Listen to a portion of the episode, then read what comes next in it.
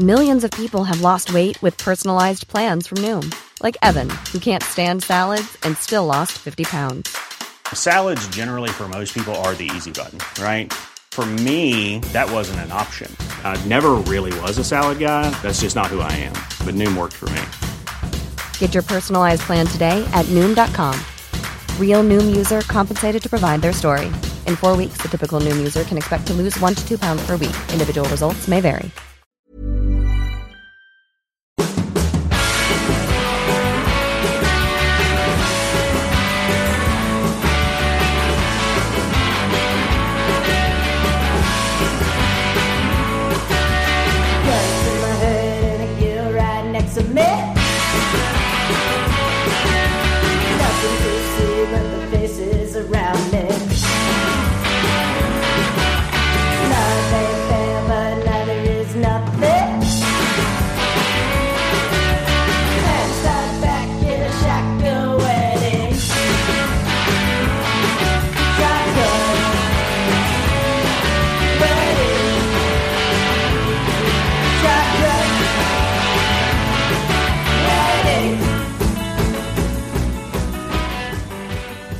Hej och välkomna kära lyssnare till eh, avsnitt 98 av självaste Indiepodden som ska snacka ner Portlands Grand Prix i helgen.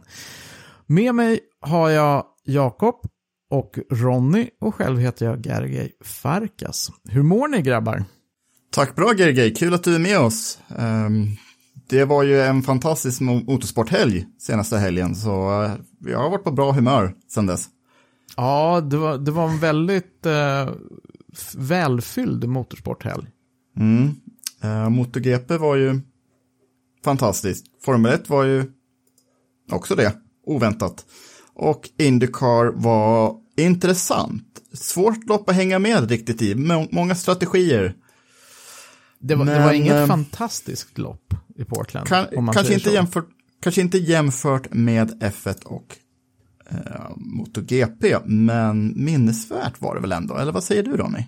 Ja, det var ju lite som hände under racet i form av bestraffning, alltså jag inte vet var, eh, var de kom ifrån kanske. Jag vet inte, vi har ju lite åsikter där som, det, vi har kanske lite olika åsikter till, till exempel om det.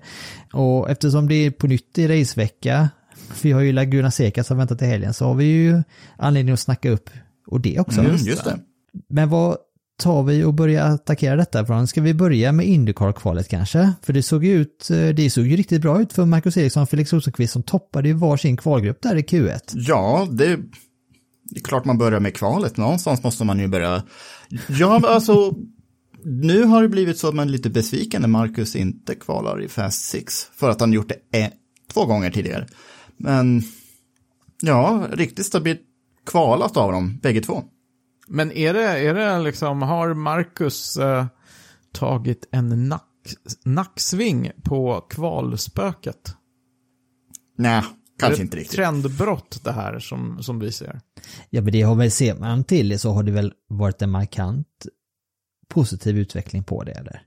Jag tänkte så som den farten han visade i Q1 till exempel, nu fick jag inte riktigt till det på samma sätt i, i Fast 12 då och det bar inte hela vägen men likväl så blev det ändå en tionde plats här nu vilket var ändå en helt okej förutsättning.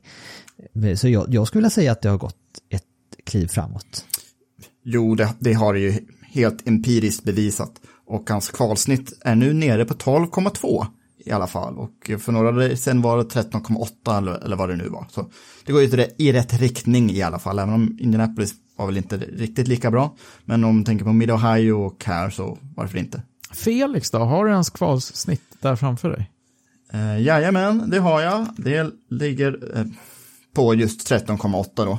Men eh, han blev ju rånad i Indianapolis på det, alltså Motor Speedway senaste loppet där, på det kvalet och sen så har det ju Eh, eh, vid ett antal tillfällen det här året käpprätt åt skogen. Eh, men ja, Felix är ju bevisat en eh, duktig kvalare när det, när det väl stämmer. Han är ju enda av dem som faktiskt har en pole position i Indycar, även om det är lite drygt två år sedan nu. När Felix kvalar bra så blir jag inte lika överraskad fortfarande, trots allt. Ja men lite så blir man, ja men lite överraskad blir man väl ändå nu när du har svängt så pass till det positiva som du har gjort nu sista racen här nu. För nu märker man ju att det här som vi efterlyst hela året, med att han ska försöka hitta rätt i sin McLaren-bil, ha förtroende för bilen, det, det, det blir ju allt mer och mer tydligt nu att han har hittat rätt i den och att kvala fyra nu till exempel och ytterligare en Fast Six då, det är ju bra, mer än bra, väl godkänt, till och med mycket väl Ja, godkänt. sta- stabilt. Han var ju fyra på kvalet till Nashville. På Indianapolis Grand Prix så borde han ju bort i Fast Six, för han var ju faktiskt före Pat O'Ward, det här varvet som togs ifrån honom. Och sen tia på Gateway trots, liksom, behövde gå ut tidigare. Så han har ju hittat rätt och, och det börjar ju synas på resultaten äntligen. Ja, nu kvalar han ju ut Pat Award återigen och jag tror med st- ganska stor tillförsikt ändå det är att eh, om man tar sikte mot 2022 här nu så kommer Pat Award få fullt upp med Felix Oh ja. Rosenqvist nästa säsong. Oh ja. Men jag tänkte så här, vi får säga ve- vem som tar pole position då, det är ju Indiepodden-bekantingen Alex Palou Mm. då. Som skapar, eh, ger sig bästa möjliga förutsättningar för att eh, då inför sig ta över mästerskapsledningen då. Han kvalade etta och så hade vi Alexander Rossi och på andra plats och så Scott Dixon eh, på tredje plats Mm. då. Besvikelsen där, Penske, de hade ingen förare vidare till Fast 12. Det var fa- faktiskt rätt märkligt. Men Penske har ju en konstig säsong. Vad beror det på då? Gud. Jakob, vad beror det på? Allt Alltså, Will Power har ju en sån jäkla konstig ojämn säsong. Det, Ja, det är det- Mattias Jönssons fel att han har hoppat från Power till McLaughlin. Är- hela, hela stallet är ur fas bara för att han flyttar på sig ä- ett garage.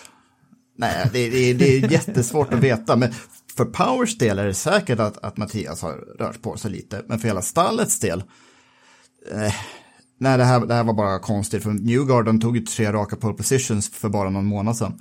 Så, så eh, nej, man behöver vara ockultist för att förstå den här saken. Men är det inte lite, lite mycket sånt här nu i Indycar? Alltså eh, obegripligheter, att det är väldigt sådär, slår väldigt hårt från race till race hur, hur det går. Både kval och race. Är det, alltså- är, det, är, det, är det alltså negativt att det blir oförutsägbart? Kan det bli för oförutsägbart? Det är det jag, du är inne jag på. vet, på sätt och vis skulle det faktiskt kunna bli så för att det blir så oförutsägbart så att det blir obegripligt för de utomstående. Jag menar, Formel 1 när det är som absolut tråkigast, det är när, när det är som mest förutsägbart. Och så är det väl med, med Indycar också, men här är det nästan som att man har hamnat liksom i motsatt ände, att man, man inte riktigt ser team utvecklas åt ett visst håll under säsongen, utan det slår enormt från helg till helg. Lika Man måste vara som- sierska nästan.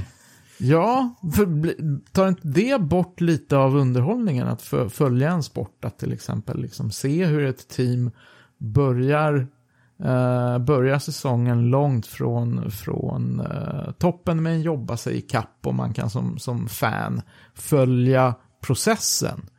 Det, är- det är en av de stora behållningarna jag har haft genom åren när jag har följt både Indycar och, och men speciellt Formel 1 som, är, som i sitt DNA är lite mer förutsägbart på grund av hur sporten är, är konstruerad. Men att man kan följa hur, eh, men till exempel gamla Force India var ju, hade ju som en, eh, de började säsongen ofta ganska långt efter täten, men var jätteduktiga på att jobba sig i kapp med, med sina ganska små resurser och följa den typen av utveckling. Jag tycker det är så himla svårt i Indycar i och med att det, det, det slår så himla mycket från, från helg till helg. Att se de här liksom tydliga trenderna utvecklas, eh, avtäcka sig, avslöja sig under säsongens gång. Eller tycker ni att jag är helt ute och cyklar? Nej, det är du inte. Men å andra sidan så gör det, gör det här det till så ofta så fantastiskt bra racing när man inte kan förutse vem som kommer vinna förrän liksom sista 10-15 varven. Och det här, är ju, det här loppet med alla dess strategier, det var, var ju ett typexempel på när Indycar blir som mest dynamiskt. För det var ju nästan så att man tog ut segern i förskott åt ett par förare i, all, i alla fall. Eh, och sen så blev det ju helt tvärtom av vad loppet var efter ja, 12 varv. Så å ena sidan så är det ju kul att se de långa trenderna, hur det rör sig. Men jag är nog mer inne på att jag vill se de korta trenderna i loppen ändå, om om man får kalla det så. Det ska ju mycket till om det är någon som har flyt och vinner mästerskapet till exempel. Så att anledningen till att Alex Palou leder just nu, det är ju för att han sett över säsongen är bäst hittills i alla fall.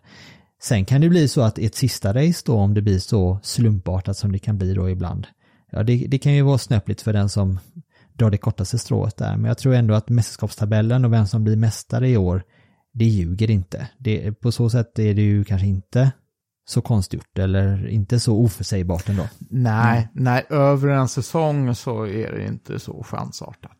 Det, det håller jag helt med om. Och visst, det är ju inte, det är inte någon slags eh, slump att Ganassi ligger där framme med flera förare och inblandade i slutstriden. Absolut inte. Men om man tar då racet som började som en berg och dalbana redan i, i kurva 1 då, som brukligt på just den här banan, jag vet inte vad det är med kurva 1 i Portland, men herregud. eh, Jakob kan inte Jakob, kan inte du berätta, ta, ta oss igenom vad som hände här? Jag tänkte göra en poäng av att Indycar inte alls lika regisserat som Nascar är. Nej, Men eh, Palou och Dixon regisserade, hade ju regisserat starten på förhand, vad de skulle göra. Det, det har jag inte någon bekräftelse på, men det var ganska tydligt att, när man såg det. Ehm, det de inte hade räknat med var ju att Felix Rosenqvist läste vad de försökte göra blixtsnabbt. Men Rosenqvist var inte lika snabb på bromsen då. Så han petade till Dixon lite lätt. Det var ju väl inte en stäcksrök, det var så här minimalt. Och Dixon plogade in i Palou, också minimalt, men tillräckligt för att de, ja, inklusive Rossi då, de topp fyra i loppet, kör rakt fram i första chikanen. Eh, Rosenqvist committar till den linjen först, så han kom ju ut ur chikanen först också. Och sen så är det kaos bakom dem också. Eh, var, varför Oliver Askew snurrar runt, det vet jag inte riktigt. Han bara kände för det. Och eh, Romain, Romain Grosjean divebombar längre bak i fältet. Det var nog det dummaste Grosjean gjort hittills i sin Indycar-karriär.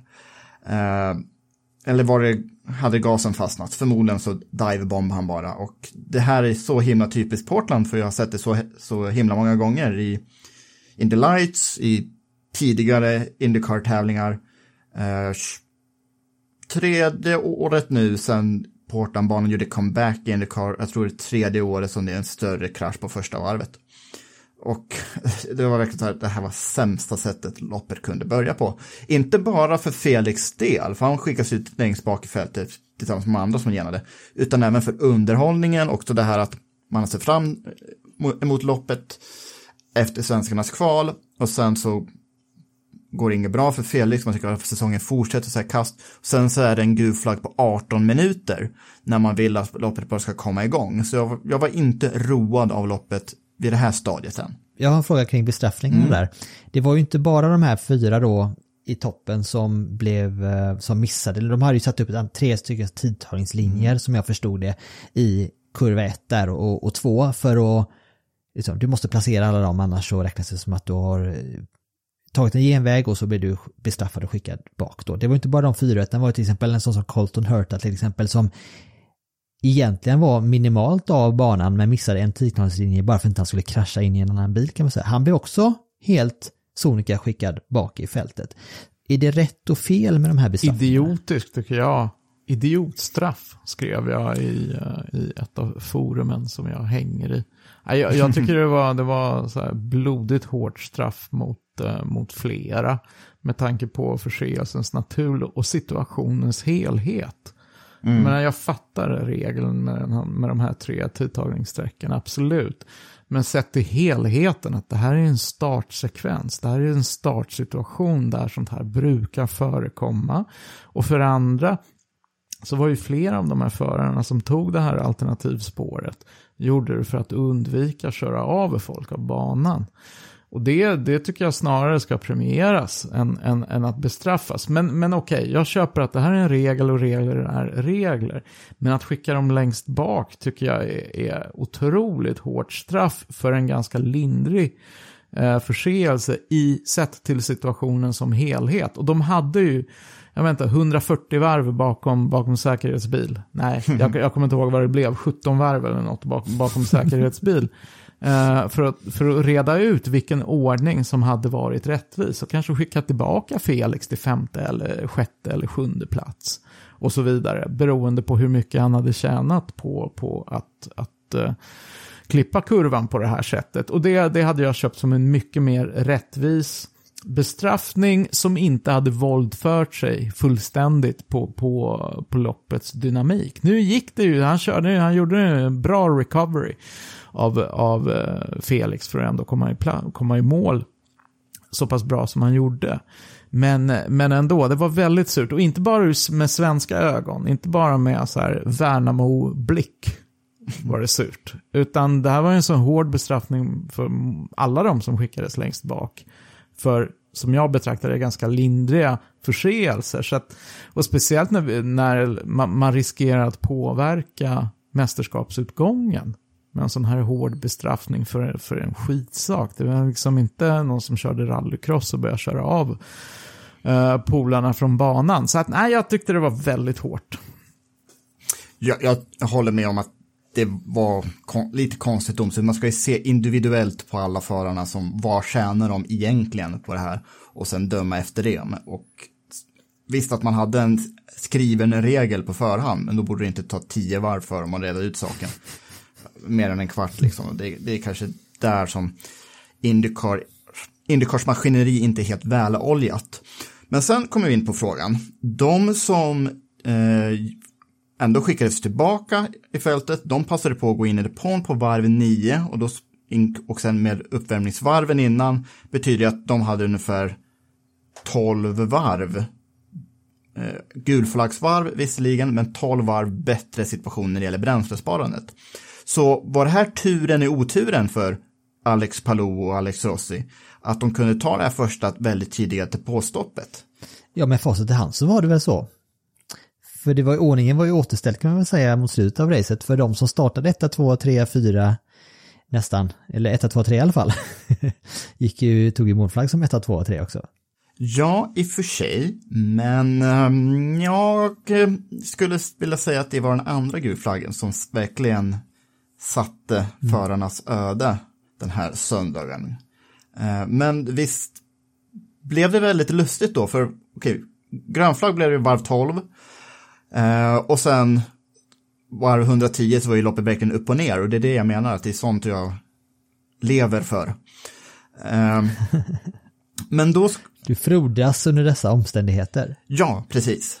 Så det här var ju ett strategiskt lopp som jag under loppets gång ska jag erkänna att jag hade väldigt svårt att hänga med här eftersom det var ju visst de här Palou, Rossi, Dixon, Felix med, med flera, Colton Hurta också. Eh, de gick varv på varv 9 då och det var, visade sig vara den vinnande strategin. Det fanns en annan vinnande strategi, det var också att eh, spara så mycket bränsle som möjligt åt början. Så Jack Harvey som kom fyra, han gjorde sitt första depåstopp på varv 40. Joseph Newgarden lyckades också eh, med samma strategi, han gick varv in på varv 39. Men vid det här tillfället såg det ju som att det här var ju fantastiskt för, för Patricio Award. Han tog ju mästerskapsledningen senast och nu ser det ut som att han leder loppet och eh, Palou liksom ligger och harvar runt 15 plats. Men hans strategi fungerade inte alls och Award gjorde en ganska konstig strategi att han gick över till en trestoppars eh, sent i första stintet. Så han hade sparat mycket och sen visade sig att det verkar gå lite långsamt ändå. Och så gick han in på en varv 29 och det visade sig vara det absolut sämsta strategin han kunde göra på grund av vad som händer runt varv 52 när den andra gulflaggan kommer ut. Lite förvånansvärt ändå att de gör det felet i det här skedet av mästerskapet. Ja, och men det var så väldigt svårt att läsa loppet just då runt varv 30. det var ju redan då tre utkristalliserade strategier som, som skulle kämpa mot varandra. Och eh, mm.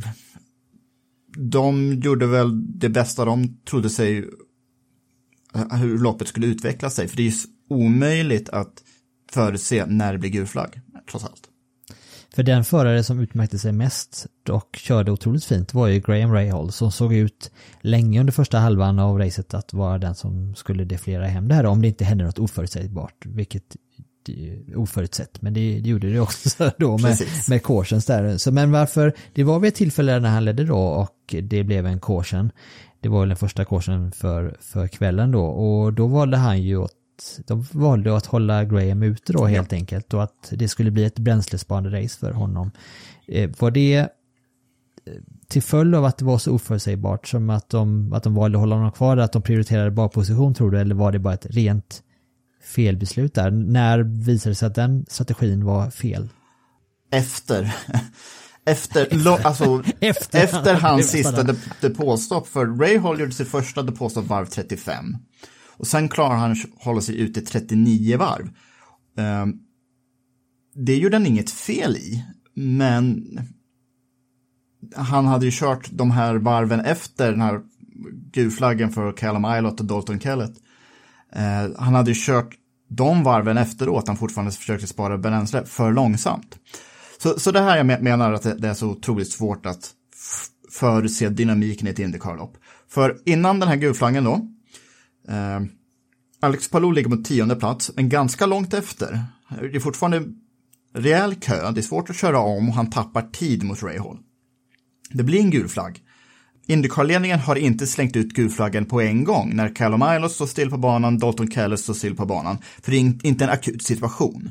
Så man ger alla som är kutym i Indycar, man ger alla ett tillfälle att köra förbi depåinfarten. Så att det inte blir för slumpmässigt att de som vill gå in i depån tjänar jättemycket eh, under gulflaggen eller att någon förlorar jättemycket sådär som, som eh, inte varit inne, vårt, inte varit inne än. Det här gör att Alex Palou tjänar sex platser och kommer upp till en fjärde och ligger nu hack i häl med Graham, Rahal som fortfarande sparar bränsle. Så Palou tjänar ju in 15 sekunder här plus att de förarna som han nu är bakom inte sparar bränsle längre och det går lite fortare. Han tappar inte tid längre på Rahal efter att eh, eh det blir grönt igen.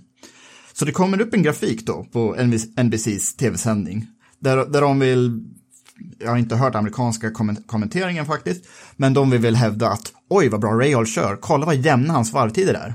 Jag reagerar på det då, men han kör ju 1.01.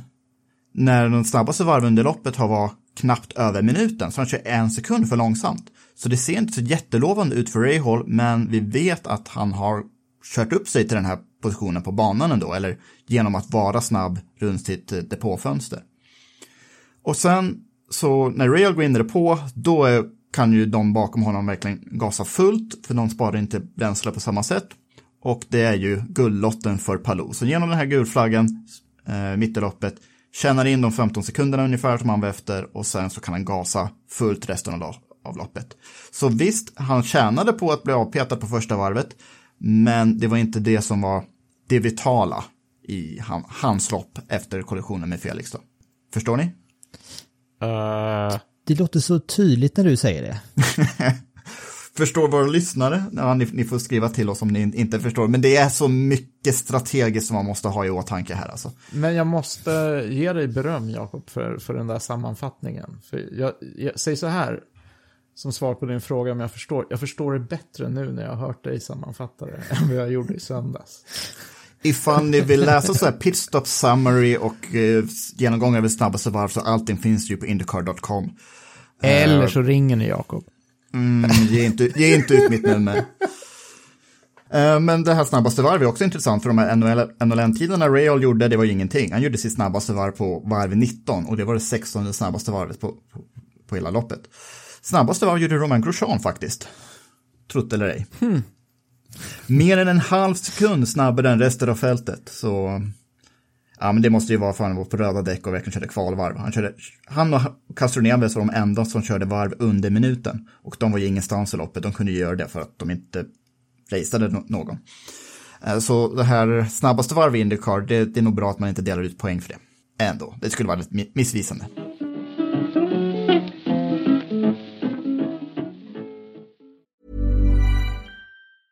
It's that time of the year. Your vacation is coming up.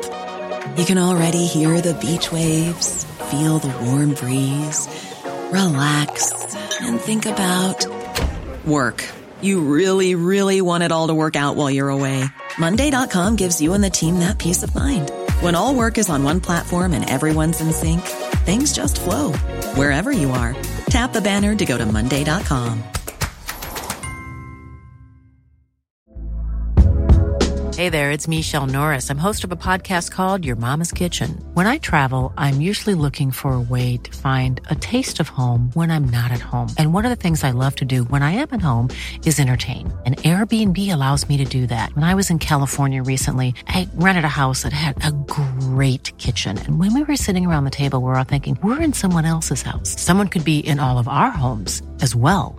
If you have a home, but you're not always at home, you have an Airbnb. Your home might be worth more than you think. Find out how much at airbnb.com slash host. Svenskperspektivet då, om vi börjar med Felix Rosenqvist som tog målflagg på eh, P6 då. Ytterligare en fin, ännu en fin resultat ändå. Man vill ju att de ska klättra ytterligare lite till men sammanfattningsvis var han ju relativt nöjd med helgen och fartmässigt och sen var det ju den här incidenten på varv 1. Men innan vi pratar vidare om det så kan vi väl höra vad Felix själv hade för kommentar efter racet.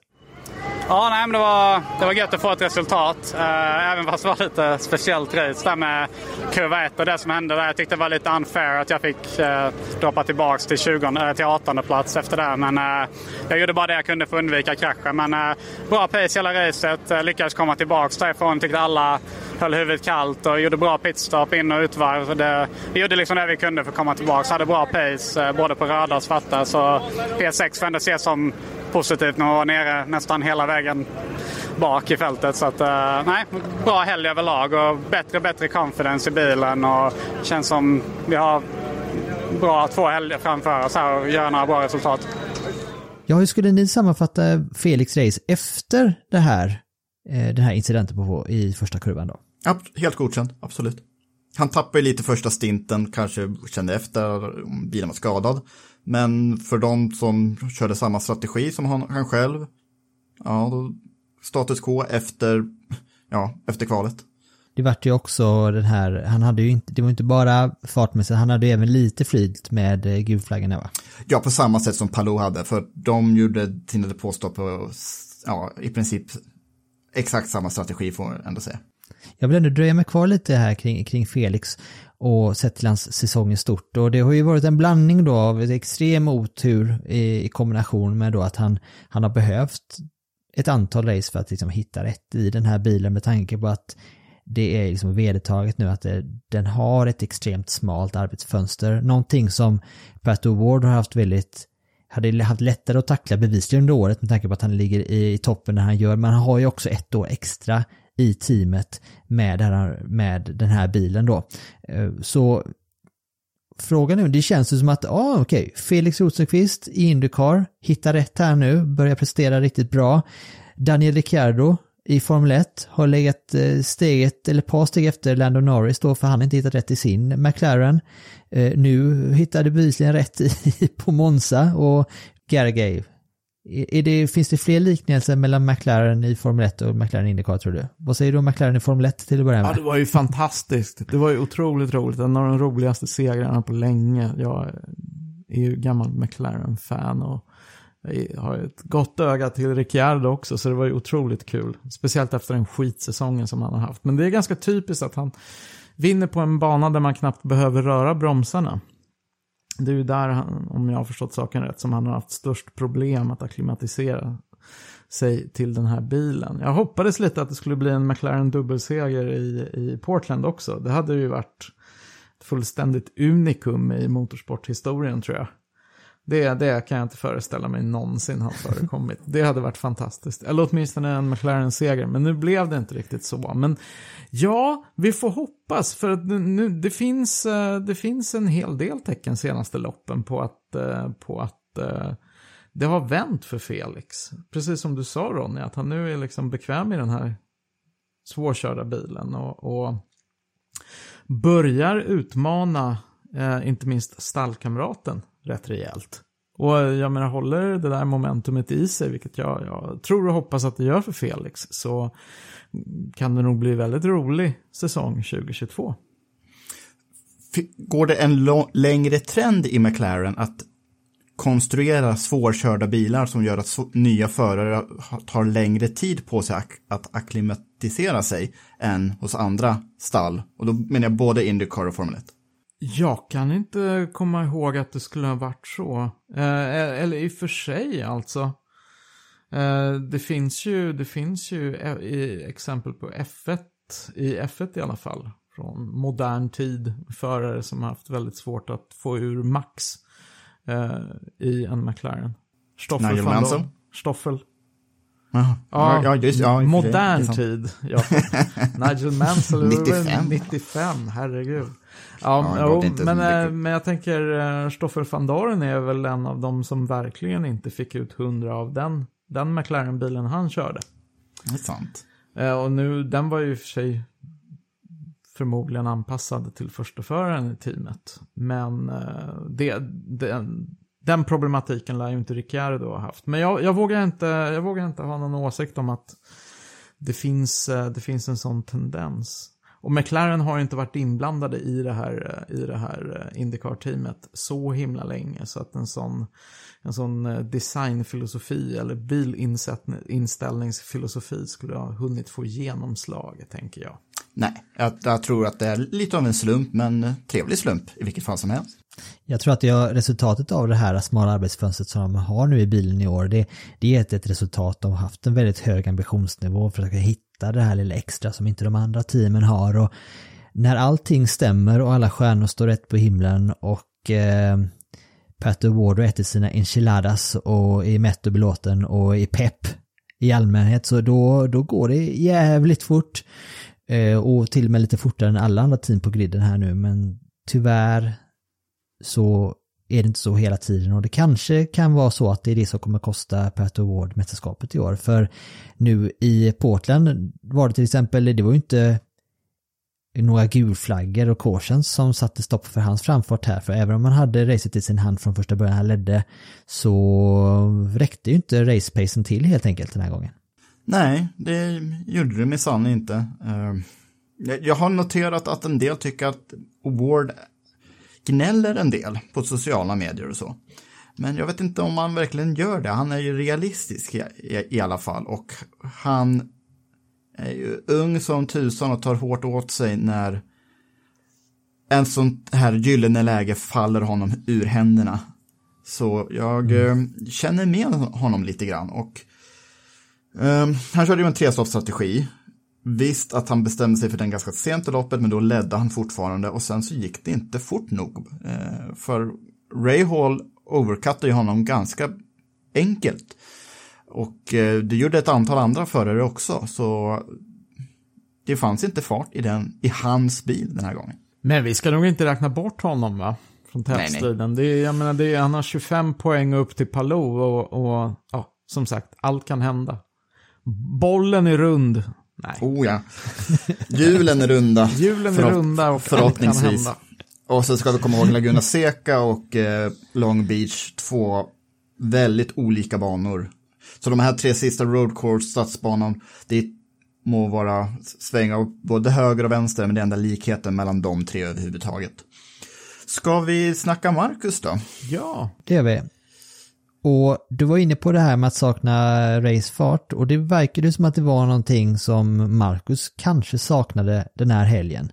Eh, just för det incidenten där på varv 1 då som kastade om fältet rejält. Det tjänade ju Marcus väldigt mycket på för han startade P10 och när allting var sorterat och klart så var det omstart från plats med fyra. Ja.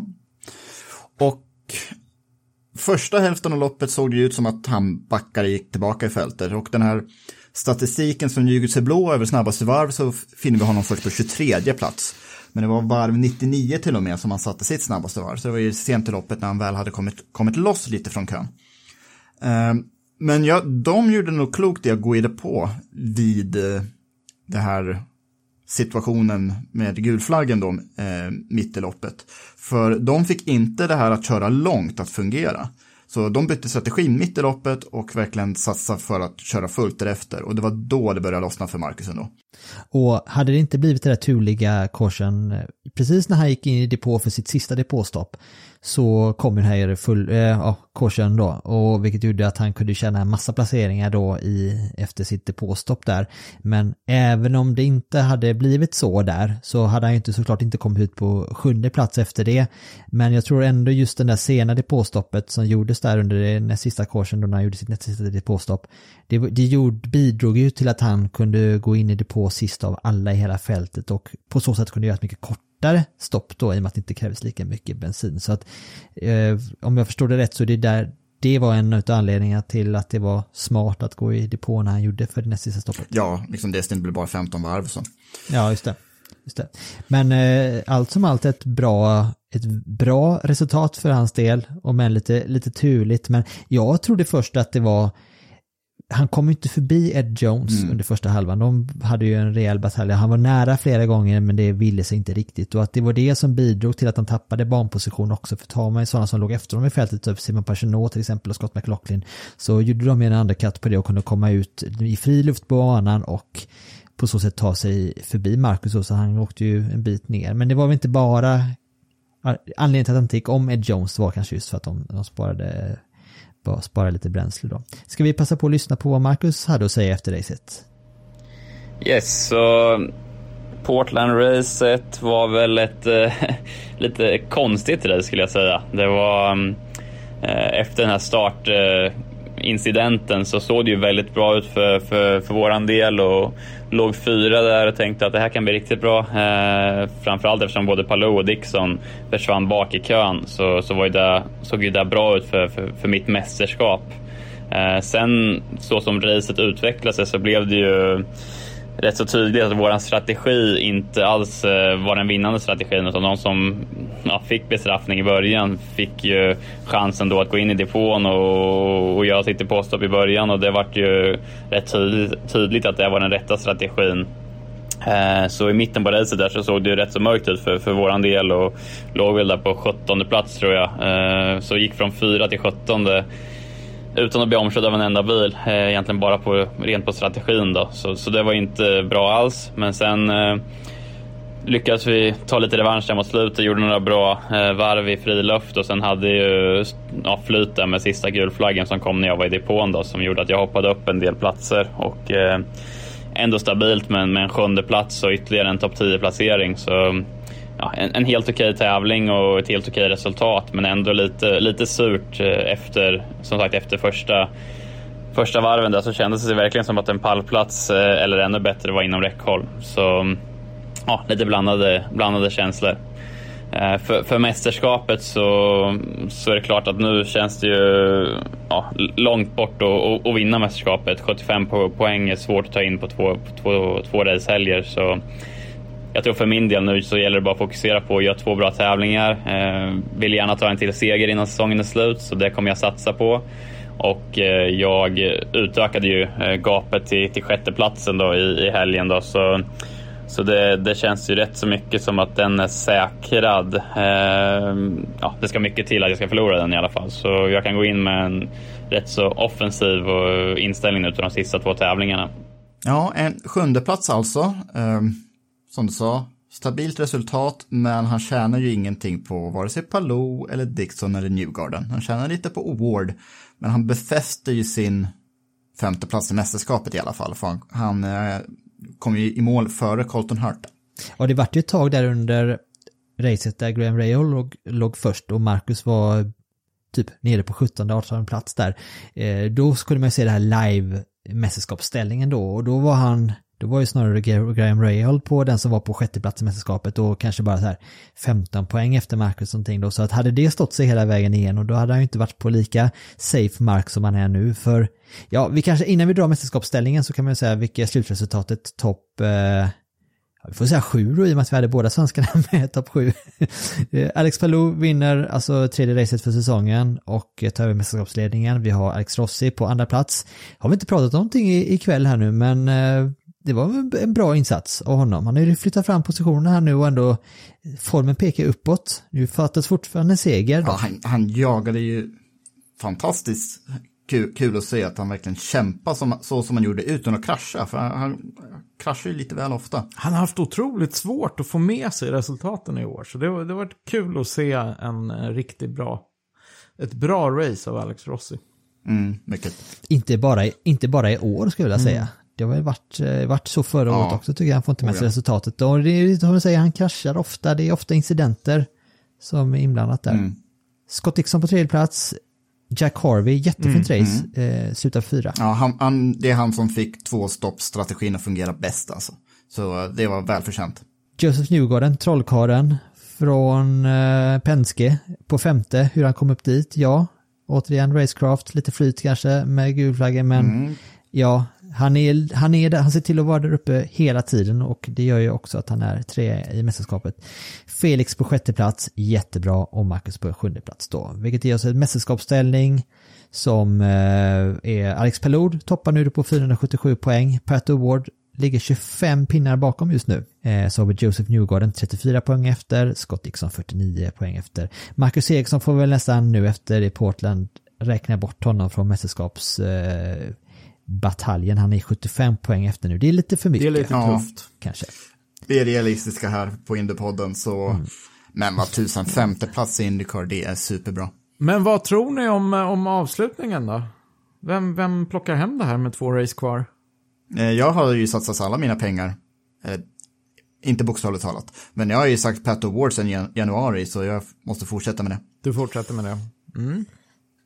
Du då Gargay, om du skulle ge ett nytt tips. Vem hade du som, vem tippade du i början av säsongen? Var det Joseph Newgarden? Du, jag undrar om inte jag drog till med Newgarden. Är du beredd att satsa på, han är 34 poäng efter nu. Det är inte så långt alltså. Jag, jag vet faktiskt. Jag vet inte vem jag ska satsa på. I och med att det är så svårförutsägbart. Eller oförutsägbart. Eh, men eh, jag måste säga att jag hoppas lite på Pat Award. Så jag hoppas du har rätt, Jakob. Okej, Jag skulle tycka det var kul om, om han tog det. Ingen, jag har absolut ingenting mot Alex Palou heller. Det vore, det vore en fin, eh, fin segrare det också. Jag är jättedålig på att tippa, men jag skulle faktiskt vilja säga Alex Palou ändå, för att det, han verkar ganska oberörd rent, alltså han verkar inte som att han har en direkt press på sig heller. Han verkar ju, märkt, hörde mig på intervjun som Jakob hade med honom också, att det finns liksom ingen, i alla fall utåt sett inte några tvivel i hans kropp på att han inte kommer klara av detta. Så han verkar väldigt avslappnad. Och sett till den form, formen som Ganassi är i just nu så tror jag att det kommer räcka för att han kommer ta hem det här mästerskapet. Någon som he he- helt försvunnit från radarn, har ni tänkt på det? Det är ju Rinus Wikaj. ja. Helt borta sen, sen ja, mitten av säsongen alltså. Helt osynlig. Ja, det är lite tråkigt faktiskt. För... Ja, han börjar ju så himla starkt. Och vad beror det på tror ni? Jag vet inte, är det, han är ju fortfarande ganska, han är inte riktigt torr bakom öronen nu. Nej, precis. Där, eh, det är ju hans... Dels det, dels den lilla skadan efter cykelolyckan. Eh, och dels att stallet nog inte är det vassaste på griden trots allt. Och eh, hans resultat i början av året, det, var för bra för att vara sant nästan. Vi har en, eh, en liten, ja det var nästan lite för bra för att vara sant, men vi har eh, en liten, eh, eh, på sätt och vis lite osannolik eh, rookie-kamp också att följa. Jag, jag undrar om inte den kanske redan är avgjord, men man ska inte, man ska inte ropa hej. Scott McLaughlin, 13 plats ligger han eh, på 268 poäng och Romain Grosjean är näst bästa rookie på 15 plats och 230 poäng. Det är alltså 38 poäng upp till McLaughlin. Så jag undrar om inte McLaughlin har säkrat det där i praktiken. Men som sagt, det är Indycar, det kan gå hur som helst och vad som, vad som helst kan hända. Så vad, vad tror ni om den kampen då? Jag tror McLaughlin började hitta rätt. För det här var nog ändå hans bästa roadcourse-lopp i Indycar hittills. Det såg riktigt bra ut fram till den här gulflaggen mitt i loppet. Um, Grosjean, jag måste tagga ner lite ändå. Eh, det såg ju så fint ut många delar av säsongen, men just den här första kurvan här. What the hell, liksom. Ja, han är lite loose cannon fortfarande. Ja, i Indycar. Och sen den tredje, tredje P3 i, i uh, rookie-campen är ju Jimmy Johnson. Långt, långt, långt efter. Nere på 28 plats, 82 poäng. Så honom kan vi i alla fall avskriva. Men där har vi ändå någon som har flyttat fram positionerna lite tycker jag. Han snurrar inte lika mycket, han gör inte den typen av misstag längre. Han fightades ganska rejält med Sebastian Borre nu i slutet av racet, även om han lyckades hålla undan för honom hela vägen. Så, men det, det är kul att se hans framsteg i, i skymundan ändå. Det går ju åt rätt håll. Det, det, ja, hade det gått åt fel håll så ja, hade han kanske inte varit kvar på banan. Inför säsongen så tänkte jag att ja, men det är ju klart att rookie-titeln går till Scott McLaughlin i och med att han var den enda rookien som körde full säsong då. Eh, nu har ju Romain Grosjeans i och med att han gjorde debut på Gateway på ovaler så har han inte missat lika många ovalrace så jag tänkte att, ja som du säger, jo, McLaughlin har ju en, ett övertag här nu i mästerskapet men jag tror samtidigt att Romain Grosjeans högsta nivå är i år, alltså i år då, att han har potential att vinna ett race. Han tror han har en större chans att vinna ett race än vad McLaughlin har, kan jag säga spontant. Och skulle han gå och vinna ett race, vi säger att han går och vinner på Laguna Seca, får 50 poäng, eh, eller 51 poäng då, om man, i och med att han har lätt varv också då. Så, men då, då kan du svänga ganska snabbt i ett, ett mästerskap liksom så. Men sett till tendenserna som har varit på senare tid, alltså, så är han ju, ja det går upp och ner alltså, vilket det gör i en rookiesäsong. Absolut, men, men eh, det är sant som du säger, han har ju tre färre starter än Scott McLaughlin. Så att i poängsnitt så ligger han ju före, helt klart. Någonting som jag tycker är kul ändå efter det här helgen här nu, det är att vi har ju Marcus Eriksson på femte plats. Ja, han är, kan nog räknas bort från mästerskapet här nu. Rent matematiskt så har han väl en möjlighet att vinna, men det ska ju eh, Ja, det ska ju väldigt mycket till. Eh, Men han kan ju, han har ju chans att klättra uppåt ett par placeringar åtminstone, så att eh, har han, ja han skulle potentiellt kunna bli trea utan omsvep så om det allting går för honom. Men han kommer förmodligen inte tappa till sjätte plats för där har vi ju på, har vi Colton Hurt, han är 54 poäng nu efter Marcus. Så 54 poäng på två race, det är, ja, frågan är om Marcus tappar det. Jag tror Han inte kan väl det. säkra det på Laguna, rätt enkelt. Och han har ju chans att slå Scott Dixon. Och det, det, är ju, det är ju fullständigt sensationellt om han gör det. Så att det, det, det är nästan lika stort som att ta titeln tycker jag. Nej, och jag överdriver, men det, det är ju att, att slå Scott Dixon eh, hos Chip Ganassi med samma förutsättningar. Det, är- det är ju en enorm framgång. Det är, det är ju liksom bragdguld. Ska du anmäla honom till det? Du får ringa in och. Ja, Ja, det är, jo, alltså om folk om, okej, kanske inte bragdguld, Jerringpriset. folk i den breda allmänheten fattade hur stort det är så skulle det vara läge för det. Men alltså, och det har han ju chans att göra. Han är ju bara, vad är han? 26 poäng efter Scott Dixon. Och en seger mer än vad Nya Zeeländaren har. Bara det är ju så här, wow. Ser man Felix Rosenqvist här nu så har han ju på 21 plats i mästerskapet, han har 177 poäng. Men nu har vi James Hinchcliffe är närmast framför på 20 plats, han har 194 poäng. Och sen är det Eddie Jones på 195 poäng. Så att han är ju, med den formkurvan han har nu så kan han ju mycket väl kunna klättra ett par placeringar till minst i alla fall. Ja, nu när det har lossnat och han har ju liksom inget att förlora heller, Felix. Så jag tror att han går in i den här säsongavslutningen dels stärkt av att eh, det har sett rätt okej ut senaste loppen. Det har definitivt gått åt rätt håll. Eh, och ja. Och dessutom ingenting att förlora. Han kör inte om en titel. Eh, ja, det, det, för, förhoppningsvis så kan de teamet använda honom strategiskt för att stärka eh, Pat Awards position på banan. Så att det, det är väl, skulle jag vara teamchef där skulle det vara liksom huvuduppgift för, för Felix. Annars så kan han köra rätt avslappnat. Och har dessutom kontraktet säkrat för nästa år också så att det det är lugnt. På tal om det så har vi ju gått och väntat på att få någon form av bekräftelse att Marcus Eriksson är klar för nästa säsong och även om det inte kommit ut något officiellt här nu så men han har väl liksom muntligt sagt till eh, tidningen Industar bland annat att eh, det är klart för nästa säsong. Det låter så när man läser om det. Ja, han, han verkar inte oroad. Och ingen i hans närhet verkar oroad.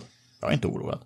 Inte jag heller. Inte längre. Inte Jag är inte, längre. jag är inte i Marcus närhet sådär liksom. Men eh, liksom. Jo då, det är du. Vi kan säga det, Ja, det är du. Nej då. Ehm, nej men jag, resultaten talar för sig själv. Varför skulle vilja, man vilja byta ut honom eller skala ner på stallet när det går så fint. Ja. Tre bilar Ja men allting handlar ju om pengar liksom. Får man inte in finansiering så får man ju inte in det och då är det inte så mycket man kan göra åt det. Men nu verkar det ju av allt att döma vara klart med den biten också, vilket är otroligt glädjande. Så kan vi koppla av lite också här i Indiepodden. Ja, vi ska till Laguna Seca härnäst. Eller ska vi, ska vi lämna Portland redan? Nej men Indy Lights då? Indy Lights, just det. Eh, Hur gick det för Linus?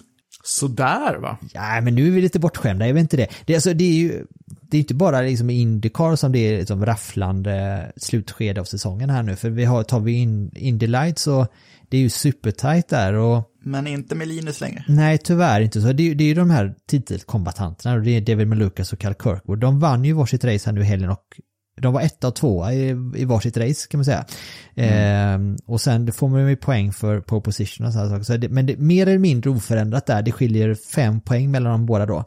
Ehm, men ur, ur svensk perspektiv så började ju extremt bra för Linus på testerna och träningarna och så här, där han var ju, han toppade ju båda de här testsessionerna på, på fredagen till exempel. Men, och så kvalade han ju tvåa då eh, till båda racen tror jag.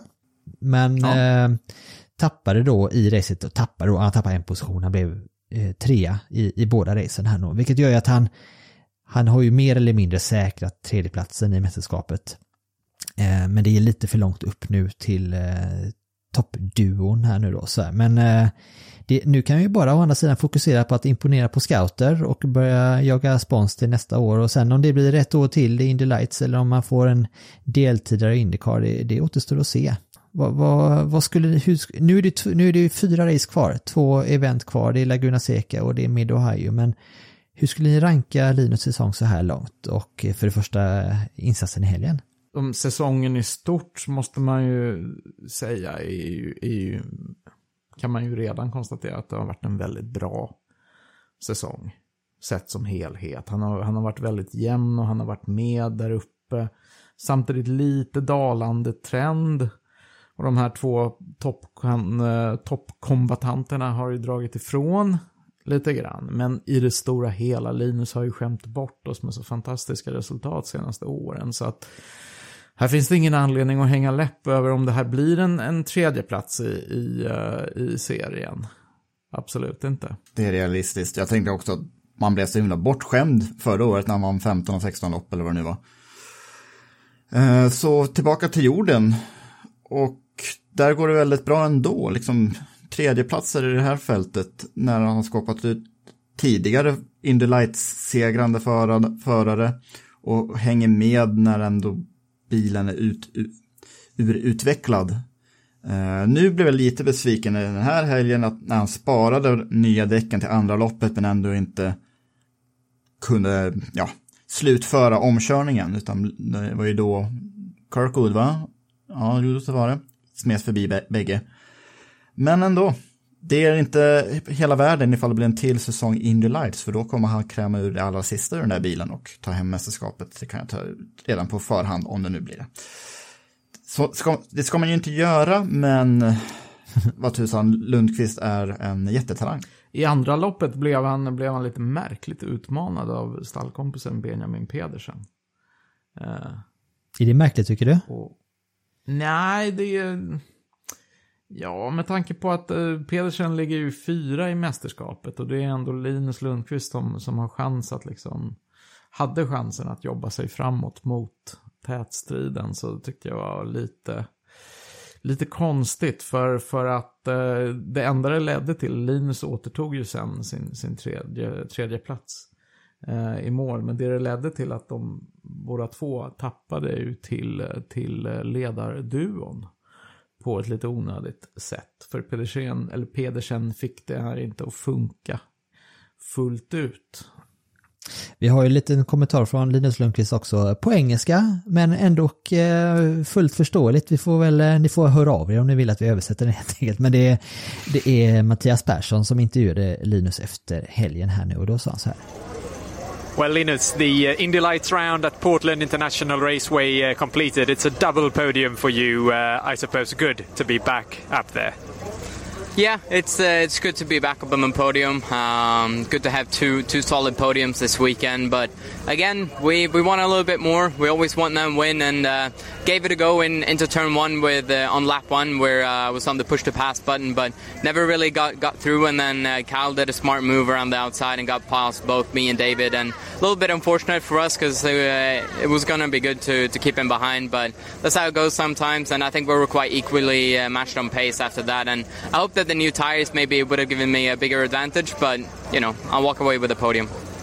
And looking ahead, we'll be back on track in just a week's time at Laguna Seca down in California. Expectations and hopes for that? I mean, the hopes and expectations are the same every weekend, which is to win. So uh, that is the target, and it's one of the places where we actually tested beforehand before the season started. So uh, happy to, to be going back to a place where I actually know the track and uh, we can hit the ground running a bit more. So it will be interesting to see how that plays out. Men nu var det så att det var inte bara Linus Lundqvist som var i farten i Indy Lights utan det var även Rasmus Lind då som fick göra, äntligen göra sin Indy Lights-debut på riktigt den här gången då för Hunkos Racing. Han hoppade ju in eh, i för teamet här nu och är klar nu för de sista tre eventen då, de sista sex racen och eh, det, jag tyckte så, han från egentligen första testsessionen och fram till sista racet så konsekvent så var han ju snabbare än sin teamkamrat Stingray Rob då. Eh, och han närmade sig också tidsmässigt toppen. Eh, det, han blev ju sjua i första racet och så blev han nia i andra racet. Men där var det, det här var bud på mer där för att han gjorde en fantastisk start. Eh, han var tvungen, tvingades dock till ett nosbyte då eh, och fick eh, gå ett snabbt depåstopp där för att och kom ut typ 44, 45 sekunder efter täten då. Men sen vid väl vid målflagg så var han tror jag att det var 51 sekunder efter ledaren och det var ju då han tappade tappade ungefär under de här varven då under racet ungefär lika mycket tidsmässigt som Linus gjorde på ledarna då. Så att han matchar ju Linus Lundqvist där till exempel i race Mm, pace. Och han sa ju det själv efter racet att ja, men nu är farten där, nu, nu blickar vi framåt mot Laguna Seca och vi vet ju hur snabb Rasmus Lind är på Laguna Seca. Så att jag skulle vilja säga att det är, jag tror nästan vi kan det är realistiskt att hoppas på topp 5-placeringar, kanske ännu, ja, ännu bättre. Eh, från och med redan nästa helg då. Men, eh, och någonting jag gillar också, nu rabblar jag på här, men någonting jag gillar med att jag just eh, är, kör för Hunkos nu, det är att de faktiskt, de går ju in i Indy Lights, eh, Indycar redan i år här nu, nu körde Callum Eilert för dem. Alltså han får visa vad han går för nu, ett team med tydliga Indycar-kopplingar. Det tror jag är väldigt viktigt för hans eh, fortsatta Indycar-karriär. Och han slog ju stallkamraten i båda racen också. Så han, det var inte bara att han var snabbare på, på passen före racen, utan han, han slog faktiskt honom i mål. Och det är ju stort med tanke på att uh, Stingray har ju kört uh, full säsong. Mm. Psykologiskt viktigt när de också följs åt så pass tätt i flera år nu i, i USA. Så Rasmus stärker sina aktier på en gång. Jättekul. Men på tal om Laguna Seca då, nu är det ju dags igen. Ja. Laguna Seca, eh, klassisk bana, eh, rolig att köra, har eh, mycket kuperade eh, kurvor och eh, ja, en, en, rolig bana. Eh, sen såklart den klassiska korkskruven är alltid häftig att köra igenom. Eh, har ju kört både tävling och tester där så jag kan banan väl. Och jag är övertygad om att våran bil kommer passa bra på, på just den här banan. Då. Så nej, jag ser verkligen fram emot den och, och som sagt sikta på och gå för segern. Det är den inställningen jag har när jag går in till, till racehelgen. Ehm, så ja, det, det, är planen för, för, för nästa helg. Eh, det var ju två år sedan sen senast. Jag har lite data bara om, om eh, Laguna Seca då. 3,6 kilometer lång road course. Eh, klassisk mark. Banan byggdes 1957. Nuvarande konfiguration blev klar 1988. Och sen filar man till layouten 1996. Man har kört 23 Indycar-lopp här tidigare. Det senaste, eller det första, var 1983. Och vet ni vem som vann då? Mm. Theo Fabi. Nej, jag vet inte. Theo Fabi vann. Ja, var det det? ja, Indycar-favoriten Theo Fabi.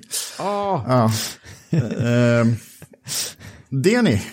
Varför, ja, har vi, varför, har vi, varför, har vi, inte haft Theo Fabi som gäst i Indypodden? Vi måste jaga honom. Därför att jag har, jag har missat att jaga honom. Det har jag lovat att göra vid ett tillfälle. Och så har det faktiskt inte blivit av. Mm.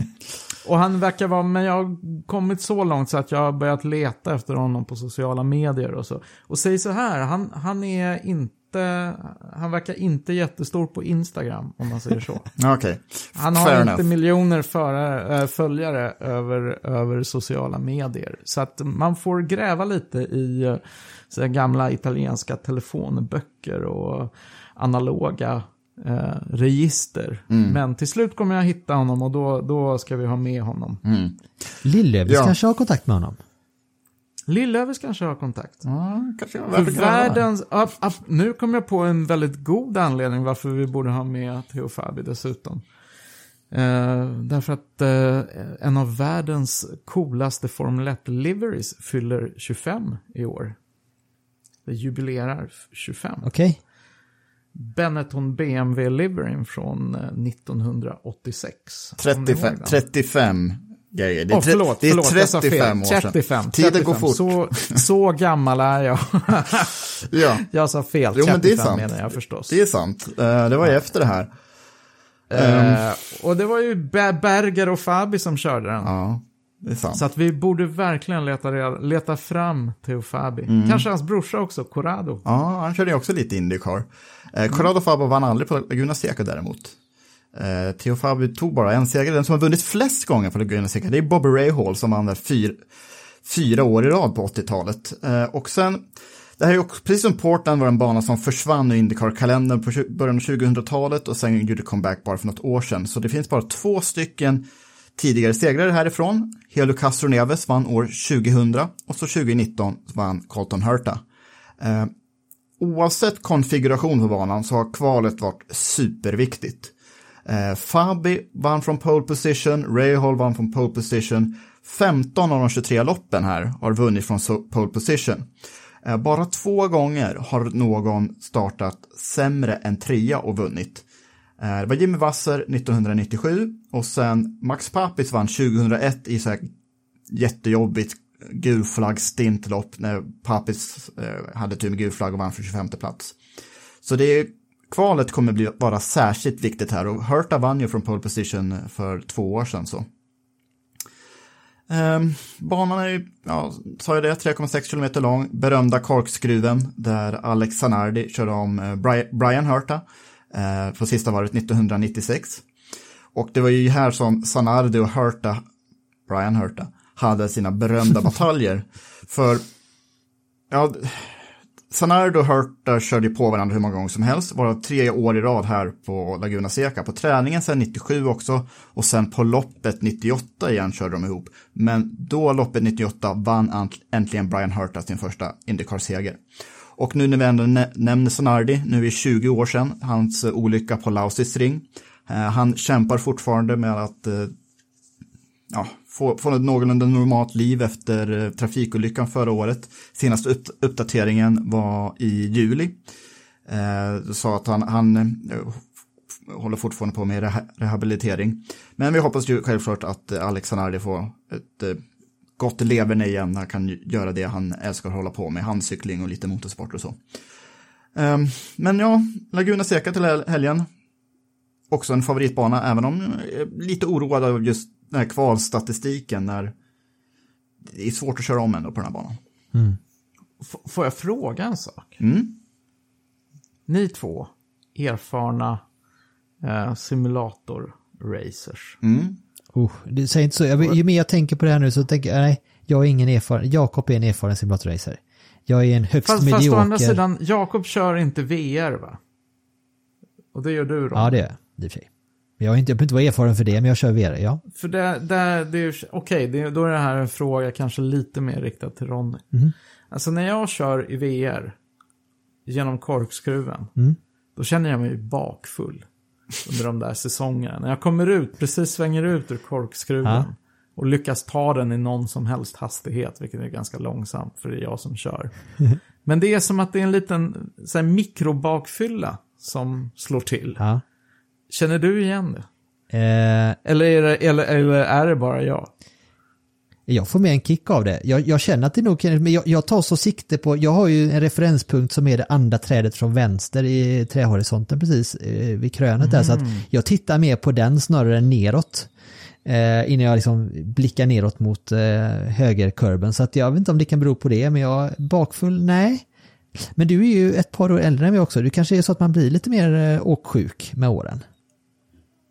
Ja, lite, ja precis. Den här, man går runt så här salongsberusad menar du? Lite så här runt under fötterna för att man har passerat 40. Det kan inte, vara- Ja, det kan kanske. Inte, det kan inte vara det. Men det ja, kan jag inte brukar vara- inte ha anlag, till, anlag för, för uh, åksjuka, men jag har märkt det där att, att det är någonting som sker i min hjärna. Den tiltar till på, på något märkligt sätt när jag, när jag åker igenom där i, med VR-glasögon då.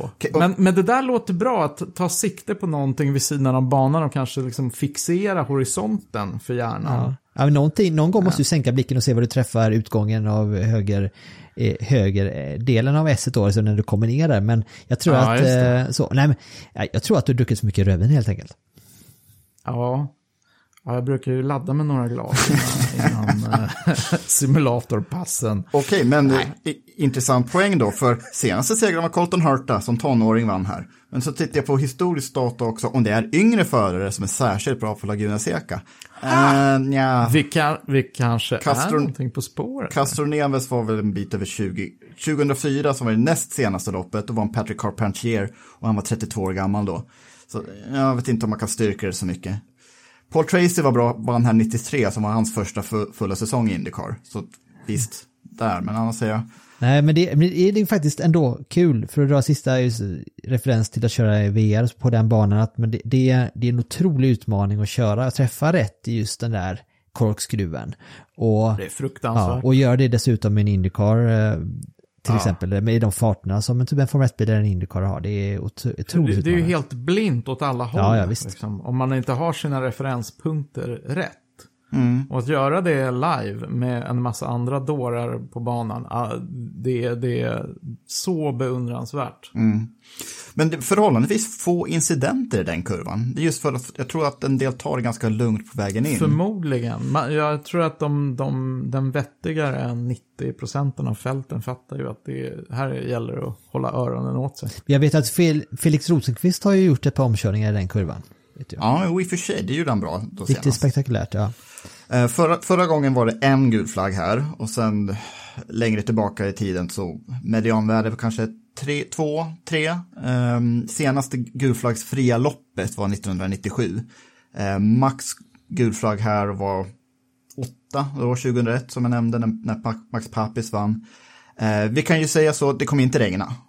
Jag tror eh, att det aldrig regnat i ett Indycar-lopp på den här banan. Så, eller har det det? Nej, ta mig tusan, det har nog aldrig regnat i Indycar. Jag tror inte det regnat här sedan 60-talet.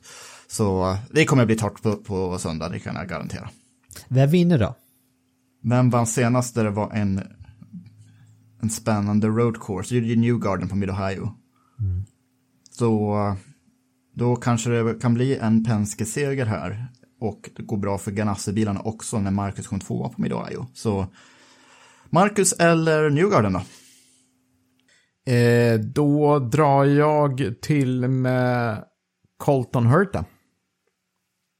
Tycker hans säsong har hackat lite på sistone samtidigt som han har en sån hög högsta nivå. Så jag tycker det är dags för en Colton-seger. Det var länge sedan. Jag tror att Joseph Newgarden måste vinna i helgen för att liksom ha en ärlig chans om mästerskapet och till och med ta eh, lite grepp om det. Så att jag tror att han vinner, men eh, jag tror däremot att eh, Felix kommer överraska och bli tvåa eller tre. Fint det. Mm. Ni vet nog vad ni hörde det först. Exakt. Tack till våra samarbetspartners Automotorsport och TickerRacershop.com och glöm inte att ni alltid har 20% rabatt i webbshoppen på stefanjohansson.art när ni anger rabattkoden Indypodden. Tack Jakob och Gergej för den här veckan så hörs vi om några dagar igen. Ja, tack Ronny. Hej! Tja. Hej då!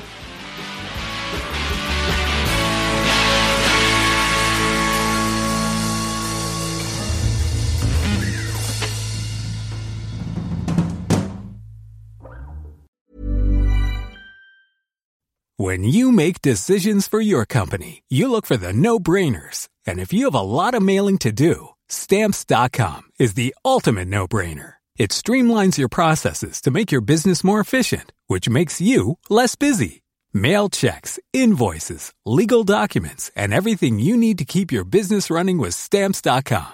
Seamlessly connect with every major marketplace and shopping cart. Schedule package pickups and see your cheapest and fastest shipping options from different carriers with rates up to 89% off USPS and UPS rates. And with the stamps.com mobile app, you can take care of mailing and shipping wherever you are. Make the same no-brainer decision as over 1 million other businesses with stamps.com. Sign up with code program for a 4-week trial plus free postage and a free digital scale. No long-term commitments or contracts. That's stamps.com. Code program.